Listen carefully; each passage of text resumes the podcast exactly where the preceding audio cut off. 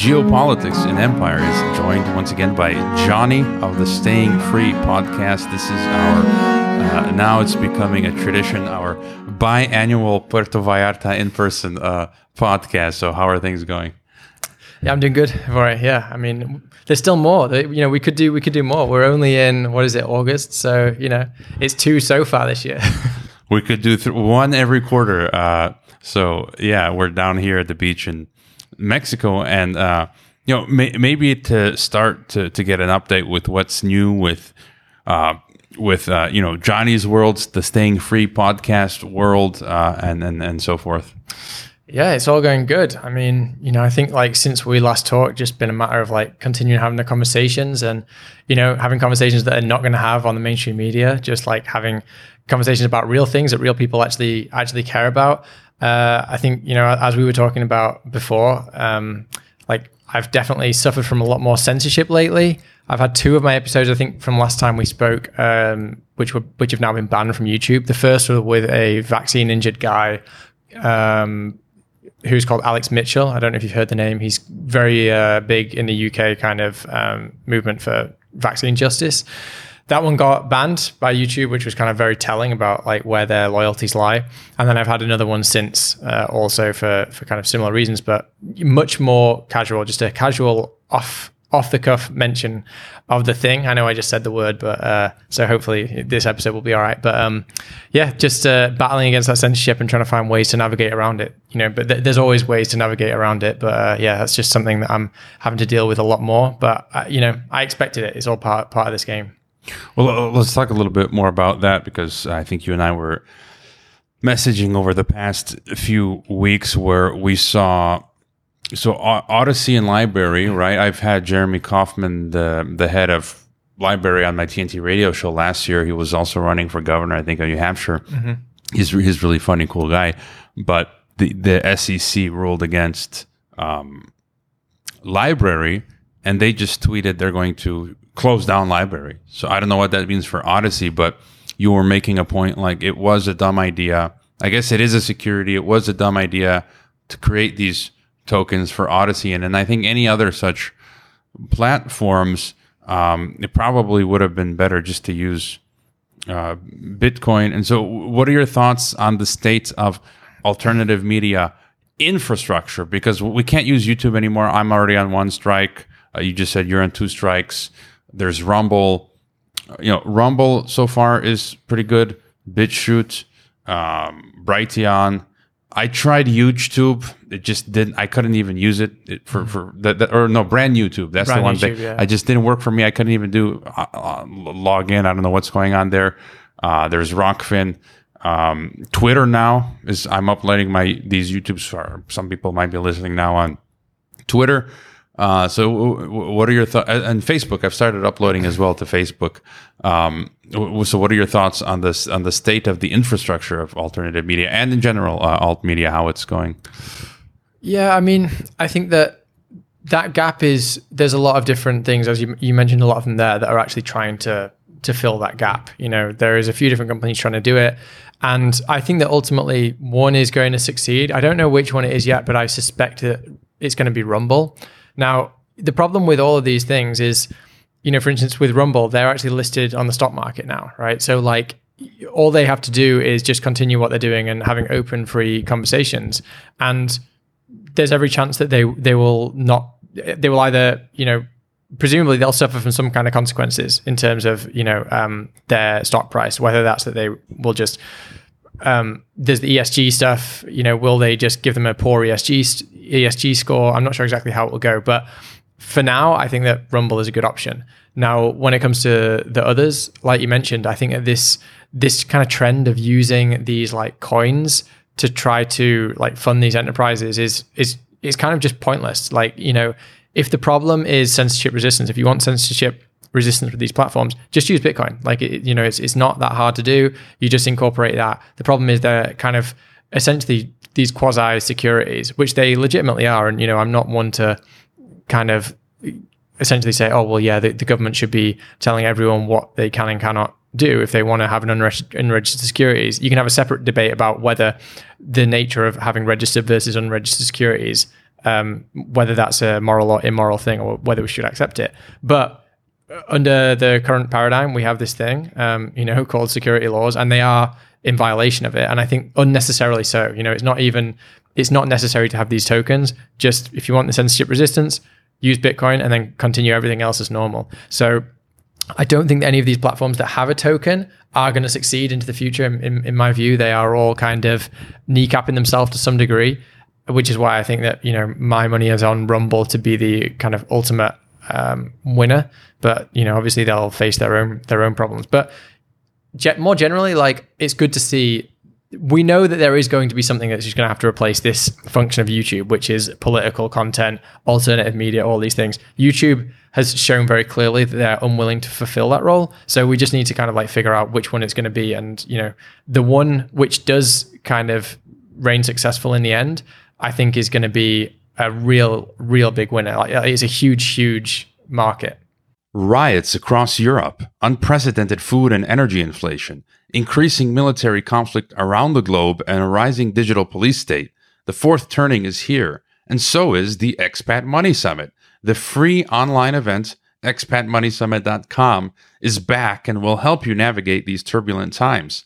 Featuring dozens of renowned experts such as Dr. Ron Paul, international man Doug Casey, Jim Rogers, and Mark Faber, the summit will reveal how you can reclaim your freedom abroad, reduce your tax bill, protect your wealth, obtain multiple citizenships and residencies, become part of a like minded global community, and more.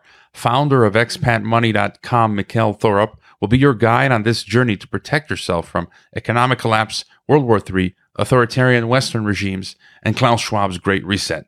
Simply go to expatmoneysummit.com and enter your email to reserve a free ticket to the event. Do it now. Yeah, and, and BitChute, for example, they don't have any tokens, so they're they're still trudging uh, along. They're they're not doing the token stuff. They're kind of like in the vein of Rumble and Brighteon. Mike Adams is Brighteon he just so he he didn't create his own token. I believe he just incorporated uh, Monero. So I guess he'd be doing something that you think is a good idea, no? By mm-hmm. uh, incorporating an existing. Yeah. Uh, yeah. If they incorporate if they incorporate something existing, as long as that existing thing is itself censorship resistant. Now Monero like probably is um, very very censorship resistant compared to most of these coins. So I still think that Bitcoin is the gold standard you know Monero, uh, like I will give it a give it a pass, especially because you know it's listed on like a lot of it, different exchanges, etc. So if you want to actually convert that into money, fair enough. Personally, I would rather see them use Bitcoin because most of the time with Bitcoin, you know, people want to actually keep the money in Bitcoin. You don't need to you don't need the on and off ramps. If you incorporate something like Monero, Monero great, you've incorporated something that is censorship resistant, but do people want to store their money in Monero? Most of the time, not. Most of the time, people are just using it as a kind of transitionary privacy coin. So eventually, you're going to have to try and you know get to an on-off ramp and convert to something else. So I still think that Bitcoin is the best option, but I have more respect for that than just rolling their own token and kind of trying to print their own money, essentially. All right, yeah, and maybe now to get to the new world order, the great reset, uh, when it comes to all this globalist tyranny. Mm-hmm. Um, you know, everyone knows what's at, at the top of my mind, uh, and then you know, I get guests on from different persuasions who you know are focused on different issues, and so when it comes to this whole globalist tyranny right now, uh, what are some of the, the key things uh, on your mind that you're freaked out about, that you're not freaked out about, uh, and, and, and so forth? Yeah, I mean, I think for me, the things that the main thing that I'm kind of concerned about, which has been really, it's kind of remained unchanged, is CBDCs and where everything's going with that. Uh, CBDCs and digital identity, which I think are both going to be part of the same thing. So, you know, we can talk about them separately, but I kind of think that one is dependent on the other. We're probably going to need the digital ID before the CBDC. Um, but they will come in some kind of a package. So I think the things that the thing that most concerns me at the moment is they're starting to kind of really hype up this WorldCoin stuff. Uh, and I think that WorldCoin is like a real threat because I think that they've deliberately manufactured consent through everything that OpenAI is doing with ChatGPT. They've kind of manufactured this consent for this company, you know, being, you know, really this futuristic player and stuff. And I think that people who aren't you know, the way inclined that we are and who aren't looking at the kind of like the risks of this stuff, they're probably just saying, "Oh, what a great company!" You know, like they've they've got this um, this ChatGPT stuff. It's the next revolution, and now they want to do this. Uh, now they want to you know scan people's irises and start doing this stuff. I think that some people are just gonna trust this company, and you know, it's not only WorldCoin. I mean, I'm I'm using that as an example, but even everything that Elon Musk is doing, I think that you've got these certain players that are, that are vying for acceptance in the mainstream. Um, and I actually think that they are you know just an extension of the deep state. I think that WorldCoin is. I think that Elon Musk is, and I think that Twitter is, and now we're going towards X. And I've started to see that it looks like he's going to start doing some kind of ID verification. Uh, I think that, that will come eventually. I mean, maybe it's not here right now, but I think at some point they're going to make it so that if you want a Twitter, if you want to be Twitter verified, you've got to show your passport, you've got to show your driving license. It's going to start attaching these things to your real identity. So I don't think it's going to happen in one go. I don't think it's like you know the government's just going to one day you know come around to your house and say you know okay we're taking your fingerprints, your irises, and we're going to give you a digital identity. What's going to happen is that people are going to take these baby steps towards it, like they're doing now. You know, like with Twitter verification. You know, before you could just be on Twitter and you could just use it. Now it's like, okay, well, you give us a bit of information, you know, you give us your, your phone number, we need two factor authentication. Now you can get it. And then they will kind of keep adding things into that mix. And then over time, before you know it, it's like you're just used to doing that. Every single service you sign up for, you're used to completely doxing your real identity. And then those things will plug into each other, right? You know, maybe you'll have shared identities. Maybe you'll have a third party um, service that says, oh, hey, you know, you need all of this. Um, real identity verification for Twitter, and you also need it for Facebook, and you also need it for whatever the other thing is, your WorldCoin or whatever. You know, we'll be the third party thing. You can verify with us, and then we'll just link it up to everything. And before you know it, you're you're starting to kind of just enter this new paradigm when every when your real identity is just you know um, everyone knows it. Your online activity and your real world identity are kind of inseparable. And at that point, it's just going to be incredibly easy you know, once the government can just start running algorithms and uh, you know to to to try and find out what this person said online. You were mentioning before that you've had a, a video on YouTube that you made two years ago, and that they've just taken it down, right? So like, what's to say that they won't do that with tweets? What's to say that you know the government comes in and says, hey, you know, like we we know that you know everyone's real identity. We want to know if you've said anything bad about whatever the the, the thing is, whatever the the current thing is or was at the time you know, search a database, find those people. Now we know their real identity. Now we, you know, we can um, subpoena you and say, sorry, you got to give up their identification. We're going to go around to the house. This sounds like science fiction, but that's, you know, China's doing it right now. And um, the, all the sentiment in the West is, is suggesting that we're going in the exact same direction. I could see them sending or uh, WorldCoin orb eye scanning drones to people's houses. Someone who wants to say, okay, I want my Twitter uh, blue verification, and now you need your eye scanned, and they deploy a drone to your house outside your window, and it just scans your eye. And yeah, I'd agree with you. I mean, I've been, you know, since 2020 or even earlier. That's why I was looking for people. One of my favorite guests of 2020 was Edwin Black, who coined the phrase algorithm ghetto and caste society, and he calls it not eugenics but new genics and you know, I had Patrick Wood on, I think 2019. And so for me, this is the big, you know, this is the big boss at the end of the video game is, you know, as you said, CBDC, digital ID. That's it. There's, there's nothing else. Anything else is on the periphery. Even the war uh, stuff, I don't think World War III can be as damaging as this. And so, and I'm not, you know, a lot of people are pretty much coming to the same conclusion. Th- this is the thing. Uh, and since you're originally from the UK, I'm curious. I don't. I, I need to have more guests from UK on, but um, you know what's going on. You know, in general, that's interesting for you in the UK, and and also in some ways, doesn't the UK seem to be one of the places that are advancing more in these control systems, or no? I mean, it's it's difficult to say. I mean, the Bank of England has talked a few times about this thing that they're calling Britcoin, which I think is a very deliberate that they've tried to call it that to try and associate it with what people are thinking about Bitcoin and to try and kind of co-opt that name and maybe co-opt some of the kind of like positive reception that people get from it. Um, but this is essentially just a central bank digital currency. Um, you know, they they're always talking about it. They talk about it all the time. You know, the British Parliament they really think that they're these kind of you know tech bros. It, it's really weird. Like the way they, they talk about things, it's like they all think that, you know, they're going to usher in this new futuristic future that everyone cares about. And first of all, I don't think anyone believes it. Second of all, they don't actually have the technical competency to do it. And third, it's a dystopia anyway. And sometimes I wonder, like, do they even recognize the dystopia or are they bought into it? Are they bought into their own bullshit, essentially? Um, but, you know, I think that it's going to happen in the UK. Um, it's just the same as everywhere. I wouldn't say it's kind of like more or less um, totalitarian or more or less um, complete than other CBDCs. It's probably going to come around at a similar time. I mean, just in general though about U- UK politics, like I just think that it's a it's a mess. Honestly, I think that uh, I think the country has nothing left to offer, and, and I kind of you know I say that with a heavy heart because obviously like you know I'm not someone who's just um, you know I, I I care about I do care about my country and the direction it's going, but I just don't see I don't see what's positive anymore in the UK. Like you know you've got huge cost of living increases, you've got um, you know, so many people like with just huge levels of household debt. You know, when COVID rolled around, we kind of showed that we didn't really care about freedoms either. That even that aspect of the kind of British nature. Okay, fair enough. There was obviously pockets of resistance that I was very like proud of, but like in a general sense, I thought that it was kind of pretty weak.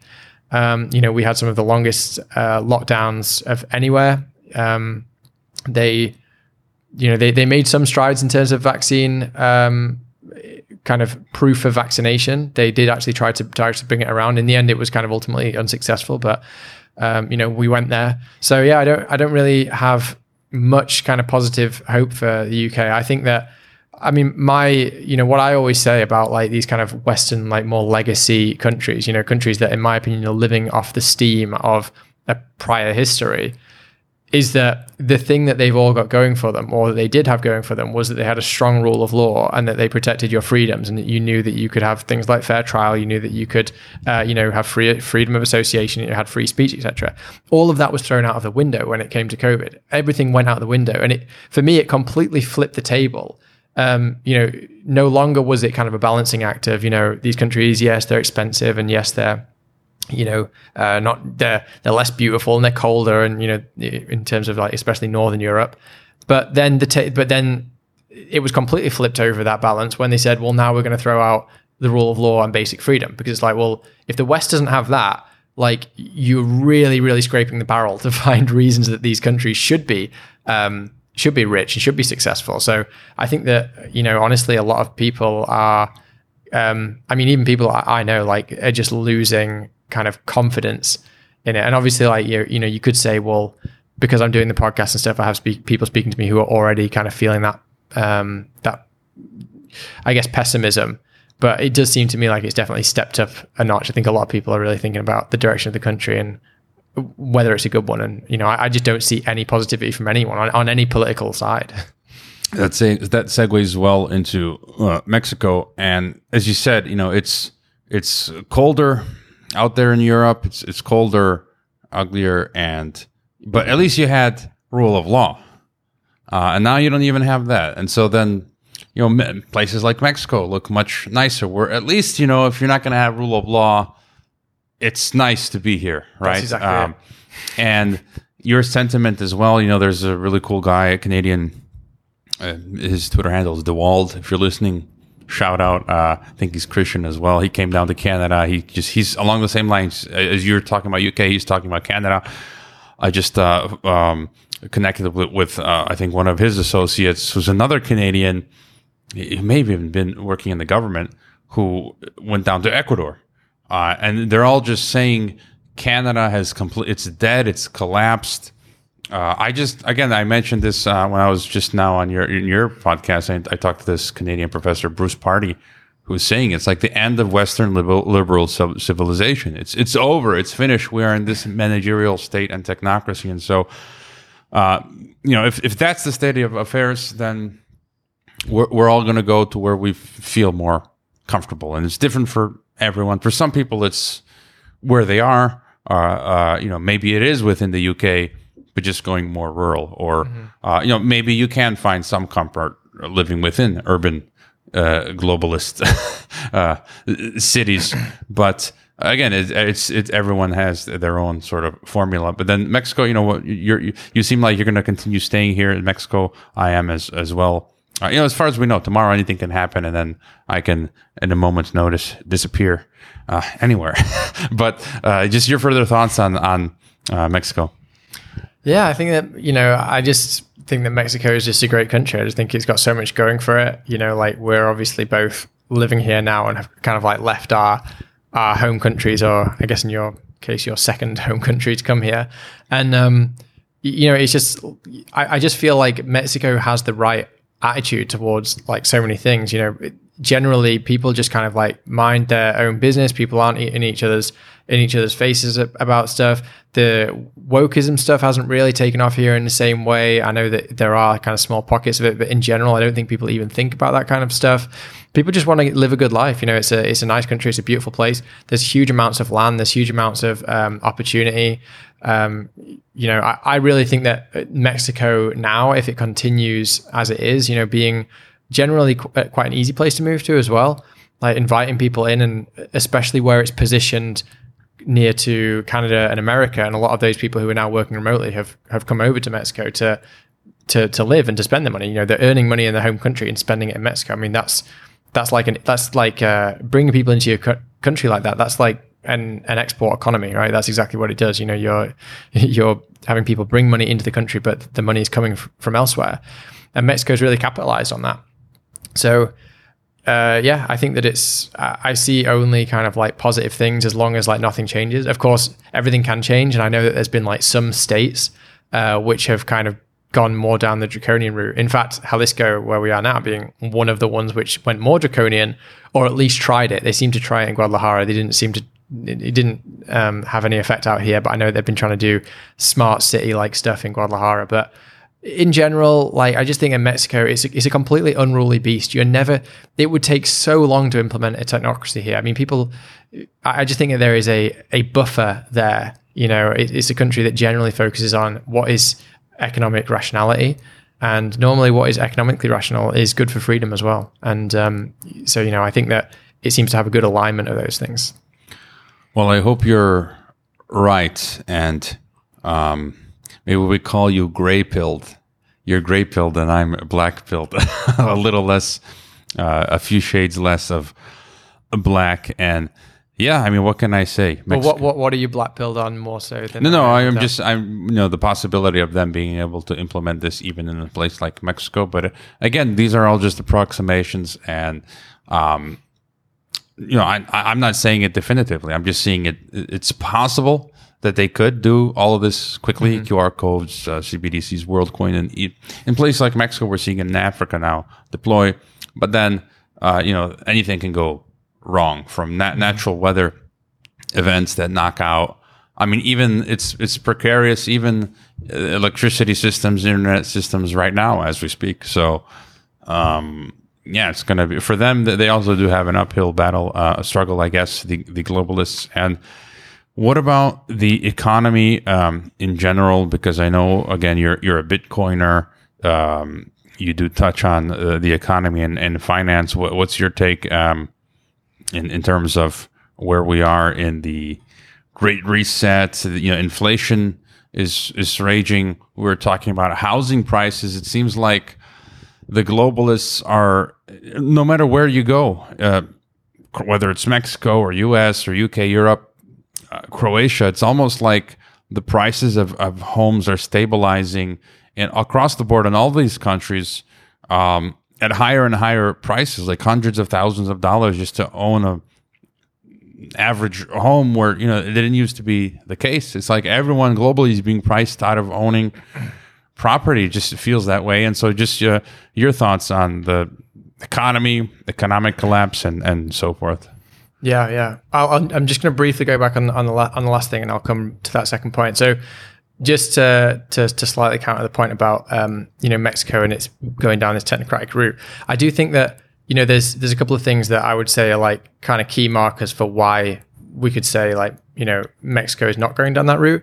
Like one would be, for instance, the uh, the number of um, the number of people who are actually like unbanked is actually rising in Mexico. So it's you know in, in, most places in the world the the number of unbanked is unbanked is actually going down. So most people are entering the financial system. It's actually going the other way in Mexico. So we're going basically from I think it went from it's already very low numbers. I think it was in the low 40s or the high 30% people who actually have a bank account here. And it actually fell over the past kind of five or 10 years. So things like that give me a bit of hope. Like it, this, the economy is almost becoming more of a cash economy. Um, and then also just things like, you know, you look at like the UK is riddled with things like, you know, um, uh, cameras. Like, you know, you can't go anywhere without um, without getting caught on camera. Like here, it's not the case. You know, even when you go into shops and stuff, it's not like there's not cameras everywhere. You don't feel like you're always always being watched. So, you know, that that's one of the reasons why I think okay, I'm not saying it won't ever get there, but I think it's a much much longer way off. Like it would, you've got I think an, an extra ten or twenty years runway here versus the Western world. So, I just wanted to like clarify that point, but. On the uh, on the economy thing you're talking about, yeah, I mean, this is this is inflation, right? This is the world we live in. The world we live in is where you know money is just printed out of thin air, and it's a deliberate ploy. It's a deliberate ploy to basically um, steal people's wealth. That that's essentially what it is. You're diluting people's wealth, and you're the, the government is able to do it. And they're the you know there's there's something called the the uh, Cantillon effect, which is where the government basically being the first to being the ones to print the money. When you spend that money, um, you have the higher value. Like the the value is not immediately decreased. The value as it circulates around the economy decreases over time. So it's kind of like if you're playing a game Monopoly and someone slips a 500 out of the bank and then uses that 500. The first time you spend it, it operates just like any 500. Now it's only once it's entered the economy and been passed around a few times, and now it now all of the 500s and all of the money has slightly gone down. Right. So this is the Cantillon effect. Like for people who haven't heard it, and um, this is how our, our, our essentially like our money system operates. It's just the government government prints money and then they uh, inject it into the economy and it causes prices to rise. But for the government's expenditure, it's uh, it's fine. You know, they they get a lot of value out of that. By the time it's reached you, by the time it's been you know lent out by the bank or whatever, and it's reached reached the individual, well, it's just inflated away. It's inflated away as everyone's existing savings, and then the new money that enters the the system is also um, you know by default inflating at the same time. So this is the system we're under. Like it's uh, you can protect your, you know. Luckily, there are avenues that people can protect themselves, but people need to actually take like decisive action to do it. And um, you know, unfortunately, there's a lot of people who you know they're living day to day. They they don't have actually any real savings to speak of, so they have to use this cash system. You know, for for many people, like 80, 90, 100 percent of their money is actually in cash. It's not in any kinds of savings of savings or investments. You know, the other people they they have money in things like the stock market to try and escape inflation or they have money in precious metals or they have money in bitcoin and that's obviously like a really great thing.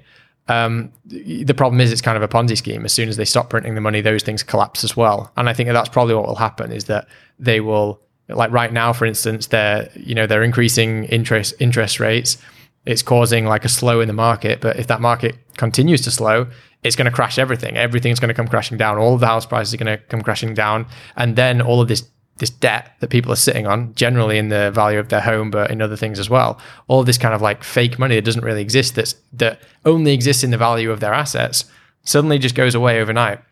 And when you have that, you have a mass default event. Um, what happens in that situation? I don't think that there's ever been a bubble as big as today, so we don't actually know how that will look. I mean, you know, my, my most likely scenario for that is just that the government comes around and says, uh, hey, you know, like, I know that you have this mortgage which is worth, you know, uh, a million dollars and you don't have nearly that much money because the price of the property has now gone down by 80%. So you're in $800,000 worth of debt. Don't worry you can have uh, you know your $200000 which you actually have paid off. You can have that now. So you can have 20% of your house and the government has 80% so now we own 80% of your house you own 20% of it and then you can pay us you know back over time. Or maybe they'll just keep it like that. Maybe they'll just accept it and then you have kind of like socialized housing. You know we've we've been told time and time again you'll own nothing and be happy. So we have to kind of genuinely start thinking like how is that going to look? And i think that perhaps when you have this big crash that's when they will have the apparatus apparatus in place to actually come in and say, okay, here's how we're going to manage the crash, and we're going to manage it, manage it in a way that people don't have assets, but people don't own anything, that they rent their home again, that they don't have equity in their home again. Um, that I think is the is a, a real risk, but yeah, how it will play out. I don't know. Do, do you have ideas? No, I've been reading exactly what, what you're just saying. They're, they're doing this, I think, in places in the U.S. where they're offering, uh, they're selling properties where uh, both the government and the buyer co-own the mm-hmm, property, mm-hmm. some form of socialized. That's yeah. you know, people can read about it, and you know, just most recently, John Rubino, who's a friend of the uh, podcast. Uh, I, you know, I read him and others. You know, Adam Taggart of Wealthion, which is a big financial channel, which I view as well. He was he just did his first Substack, and he was uh, reviewing the summary of these financial giants. I know Jeremy Grantham. I can't, remember the name, but basically the point is what, what, what you're saying that we are the U.S. is going to enter a massive recession, unlike anything we've seen in you know living uh, memory. So we're again, all these smart people are saying we are on the cusp of this economic deterioration. You know, we're talking about it: inflation, housing prices, just across the board. Um, and you know b- before asking getting into more of the parallel society stuff and, and just brainstorming things that we can do to prepare uh, and, and staying free podcast i mean you did dive into a variety of, of issues and we've kind of covered uh, for me what are the most important ones. But is there any other for you that's uh, interesting something that we haven't covered? I, know I mean there's a lot of stuff. There's health um, and, and and other things. But is there anything else kind of that you've been thinking about uh, now? That's you know any other any other interesting topic. I mean, I guess like for me, the thing that I'm thinking about a lot at the moment is just ways of taking back sovereignty. Like I think that the only solution for the individual to escape this is to ultimately find ways of operating outside of the system. And yeah, I, I think that you know, like we've we've talked about before, I'm a big advocate for Bitcoin. I think that that is the best way of protecting your wealth. And for me, like we know that everything kind of flows downhill from uh, money. Like you know, money money normally is the is the subs is the is the essentially the communication medium for value. So you know, if the money is broken, you need to you need to fix that before you can really fix other things in society. So I think that you know, Bitcoin, obviously, like precious metals, uh, fit in this category as well as the best way for people to actually like protect their their wealth. So I think that finding um, finding things outside of the system to to actually protect yourself and and obviously like community your community as well is just going to be like really really crucial going forward. And um, you know I think that that's the positive side of this. Like I think that what sometimes goes amiss in this kind of you know like uh, alternative media kind of freedom community that we like find ourselves in is people talking about the opportunities that are there. You know because it's easy to talk about things that are all wrong and that are all dark and all the rest of it. But there, I think that there is there is always opportunity in there somewhere, and I think that the thing that I'm really optimistic about is that people are actually finally losing faith in these legacy systems. I think that the whole COVID thing, if it, it despite all of the the wrong and the evil that was involved there, at least it was kind of like a real like red pill moment for a lot of people. Maybe some people were you know, not red pilled at all. And that was their first experience. Some people were kind of semi red pilled and they, you know, they, they finally kind of like went the full hog. I think that that um, period was just like a really, really telling moment. And so many people kind of saw it for what it was and then said, okay, like we need to actually start, you know, taking real action, like finding people who are, who are like minded, protecting your wealth. Because, you know, once you've realized the government can lie about something like that, it becomes much easier to accept the truth that they're lying about basically everything. You know, uh, like we were talking before about like uh, kind of um, global warming and things like this. I mean, I'm I'm somewhat undecided on global warming. I've just never really looked into the topic so much, but I could be completely. Um, I'm completely open minded now to the idea that you know either there is no global warming or that there or that the global warming is happening, but humans are are not you know the key contributing factor. So Whereas before, you probably wouldn't have been able to have that conversation with me. I would have just been like, ah, but you know, we've got all of these meteorologists that are saying this and these climate scientists saying that.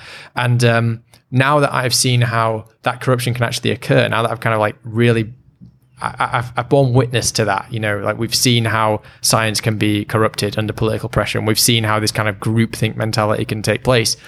So, knowing that, I think that gives us the opportunity to actually be like, okay, I know now that that's uh, that these lies can exist on a on a systemic level. So therefore, like how can I actually find the truth and then act upon that truth to like protect my wealth and to stop myself getting caught in this net that they're kind of throwing across the entire globe essentially. Um, so yeah, I would just like say, you know, I would just encourage people to to find out what that is and to just say, okay, what is it? What are the other lies that we're being told? And then kind of like dig into those and to use everything that happened in the past two, three years with COVID to use that as a kind of as fuel for like finding the truth and, and actually saying no i'm not gonna i'm not gonna just go with the easy option of just believing a dogma. I'm actually gonna do my real research into whatever the topic is and come to my own conclusion. I'm not gonna just accept what i'm being told. Because hopefully covid gave people enough of a um, a, a taste of that to just know okay like that's not the path i'm gonna take. Um, so yeah i think that would be that would be the, the main thing i would add but I mean, unless there's any, anything else you wanted to, to discuss, I'm always open to chatting about more stuff. No, just uh, Bitcoin. Um, since you're a Bitcoiner, I'm not uh, really because some of that stuff is beyond me. I, yeah. I kind of like more the analog world, but I just thought because I've been following this for years now, half a decade, I guess. And I've seen, I know in places like Mexico City, you know, the globalist urban areas. And I'm using that phrase that's like an academic term. Go back to my guest, Gregory Copley of the Strategic Studies Association. I interviewed him about his book.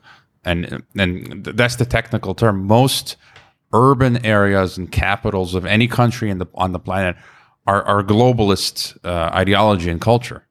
Uh, that's where that's where that stuff comes in first, and then the rural areas are more like traditional and and sovereign and, and stuff like that. And so you'll see Bitcoin, you know, you'll I'll read about Bitcoin ATMs and businesses that accept Bitcoin in places like Mexico City and the big cities, but then everywhere else, it's few and far between. And I just kind of thought that maybe Bitcoin that it would have been accepted uh, and spread much quicker, but I kind of don't see that. I, I, I don't I don't see Bitcoin ha- having been it's not being really accepted by the masses. Do you have any thoughts on that?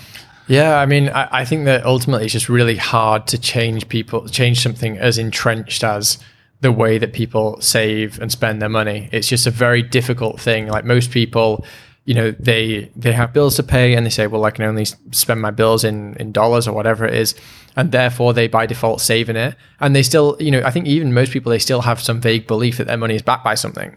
you know, whether that's yeah, presumably, like most people think at some point their money is backed by gold, or if they don't, then they think that there is something at least restricting the number of paper notes that can exist.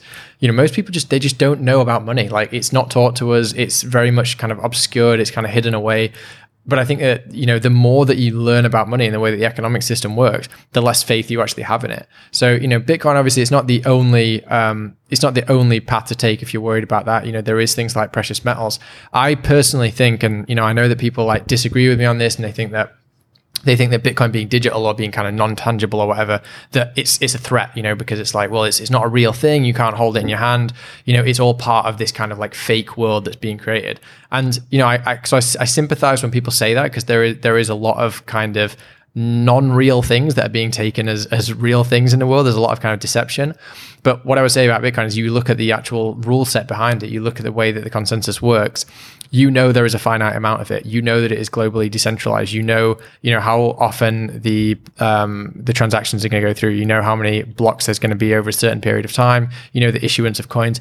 We actually know all of this, and you can literally read the read the the code if you're smart enough to do so, and you can know this with absolute facts, and you can run the software yourself and uh, you know you can run your own node and you're running the rule set and you are a participant in that. You're not a um, you know this is this is like having a vote in the economic system essentially.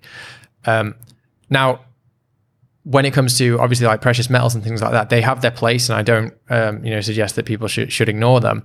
But I do think that in this in this in this world that we have, where people want to be able to transact, you know, we have technology. Uh, you know, people want to be able to send send payments on the phone. They want to be able to stream uh, stream things and make micro payments and stuff. I think all of this um, desire exists to have some form of digital money. So the question is not will digital money exist. The question is will digital money exist as CBDC, being the the what people use to transact and save in, or will people actually you know go the harder route and use Bitcoin and you know not expect an easy ride because the governments aren't going to be on board and the big corporations aren't going to be on board, but actually to kind of go that route and say we want all of these features which are really useful and good as as digital money, but we don't want the drawbacks. We don't want censorship, censorship, right? We don't want uh, inflation. We don't want all of these things. So I think if you can have both, if you can have the qualities of of uh, gold and silver, the scarcity, but you can have the ease of use, the transactionability, the verifiability, you know, being able to instantly um, send it around the world, etc.,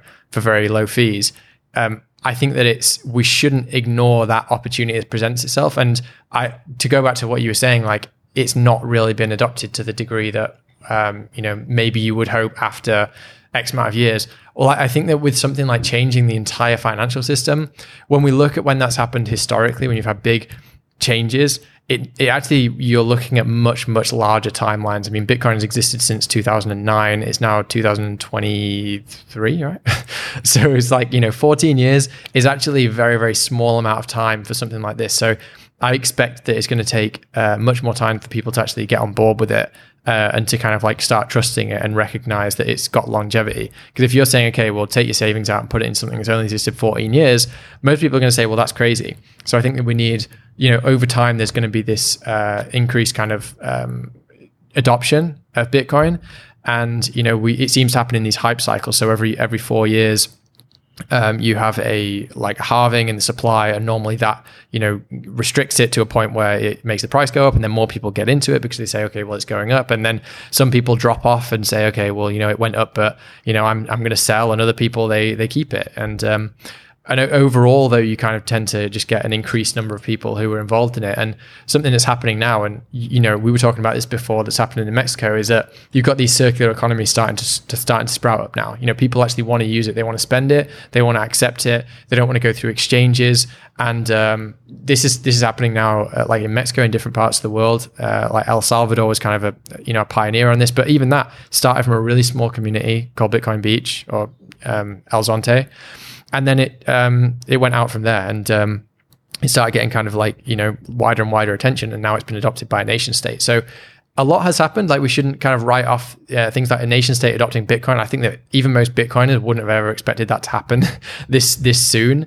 Uh, so big things are happening, and you know ultimately the main thing is like just educate yourself on it. You know I don't go out there and just tell people just buy Bitcoin. I say like educate yourself on Bitcoin, learn about it, learn what it is, and how it can actually be a useful tool for sovereignty, like for self sovereignty in your life, and then buy it if you agree with it. You know, and if you don't, maybe it's not for you. Maybe maybe you know you're you're not someone who wants to use that technology. Maybe you you would rather just buy the gold, buy the silver. And I don't you know kind of chastise people for for doing that, but um, I do think that everyone should at least be asking themselves questions about how to protect their money. Like that that's the first step. Well, Mr. Bitcoin Bukele wants to end the nation state and create the Central American Union. But, anyways, that's a conversation yeah. for uh, another uh, time. And then we've sort of covered the waterfront. You know, any final thought for us? And then obviously, you're not on YouTube, yeah. Pentagon Tube, as I like to call it. Uh, so, uh, final thoughts, and then let us know. Of course, your links are in the description, but um, the best places to follow Staying Free podcast and support it?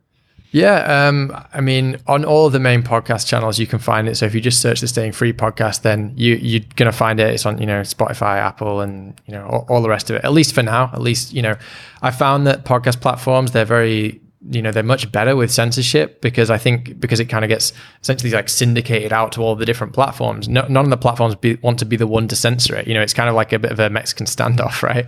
Um, they if you're the if you're the only one to censor it, nobody's going to use your podcast platform. So I do like the way that podcasting works. It is generally more censorship resistant.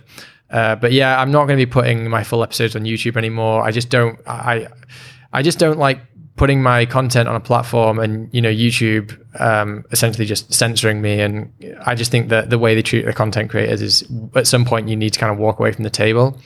So yeah, I won't be putting there. I, am going to try and keep putting trailers there and then just link through to my main content just so that at least the people who are following on YouTube who like to use it to subscribe, they can just click a link and find it on another platform. So I'm going to be building up Rumble as my new video platform, but for now, it's pro- it might be audio only for for a little while while I set that up. But um, yeah, the Staying Free Pod. Look at the links. I've just done an episode with Havori as well. So uh, we literally just did an episode before this one for my pod. uh, which unfortunately is audio only because the video completely screwed up. Uh, but hey, yeah, it was that was also a good conversation. So check that one out. And um, yeah, thank you for having me on again. Always great to chat. Uh, next time I'm in PV or wherever we find ourselves, we'll uh, meet again. And yeah, I'm going to start doing that as well. Uh, my past, my most recent podcast has not been uploaded to YouTube. Uh, I still have. I need to post the, the trailer, and uh, this episode will not be fully. Uh, the full episode won't be on YouTube. It'll just be the trailer. And I, I did this when they heavily censored me, uh, like one or two or three years ago.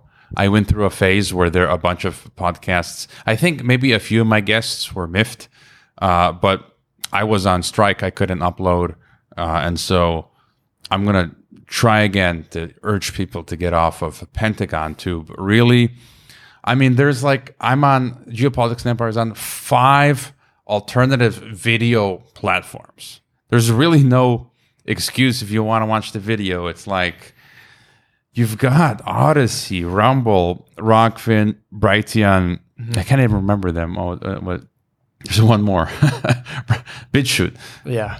Who needs YouTube uh, anymore for, for video uh, platforms? So but how many how many episodes are you, are you generally putting out? Because that sounds like a, a, hell of a lot of platform. Like that's a lot of time spent managing those platforms. Like it, it, it is a lot of time, which that's why I need uh, donations from from uh, people, but it's not. It's, it doesn't take uh, that long to upload each episode. Right, to, okay. to, you know just copy paste the, the, description and upload the video. It's it's usually not not, not that big a problem. So, anyways, uh, Jonny, thanks for being on, and uh, thanks thanks to people listening. I hope you enjoyed this Geopolitics and Empire podcast. The website is geopoliticsandempire.com, and I encourage you to sign up for the free email list that goes out with each podcast and every weekend with a collection of news headlines. The newsletter and website are our last lines of defense. We're being censored and deplatformed. It's nearly impossible to find Geopolitics and Empire on the Google search engine. We've been blacklisted. YouTube frequently takes down our videos with strikes. Facebook restricts our page. Reddit and Twitter take down posts. And after the Associated Press mentioned geopolitics and empire in a 2021 article co-written with NATO, our Patreon account was terminated. Vimeo also terminated our Pro account. The best free way to help geopolitics and empire is to leave a review on Apple Podcasts or elsewhere and subscribe to all of our media channels. You can find the video broadcast now on five platforms, Odysee, Rokfin, Rumble, BitChute, and Brighteon. You can find the audio broadcast on the podcast ecosystem, SoundCloud, Apple, Spotify, and so on. My current favorite social media channels are Twitter and Telegram, but you can also find us on Gab, MeWe, Minds, Flote, VK, Instagram, Facebook, and LinkedIn. Finally, Geopolitics and Empire is in dire need of funding to continue. You can leave a donation, purchase a consultation with the host, or become a member to receive additional benefits. We also produce a weekly broadcast called Dissident Thinker for members and Rokfin subscribers only. We will continue to fight the good fight come hell or high water. Thank you for listening.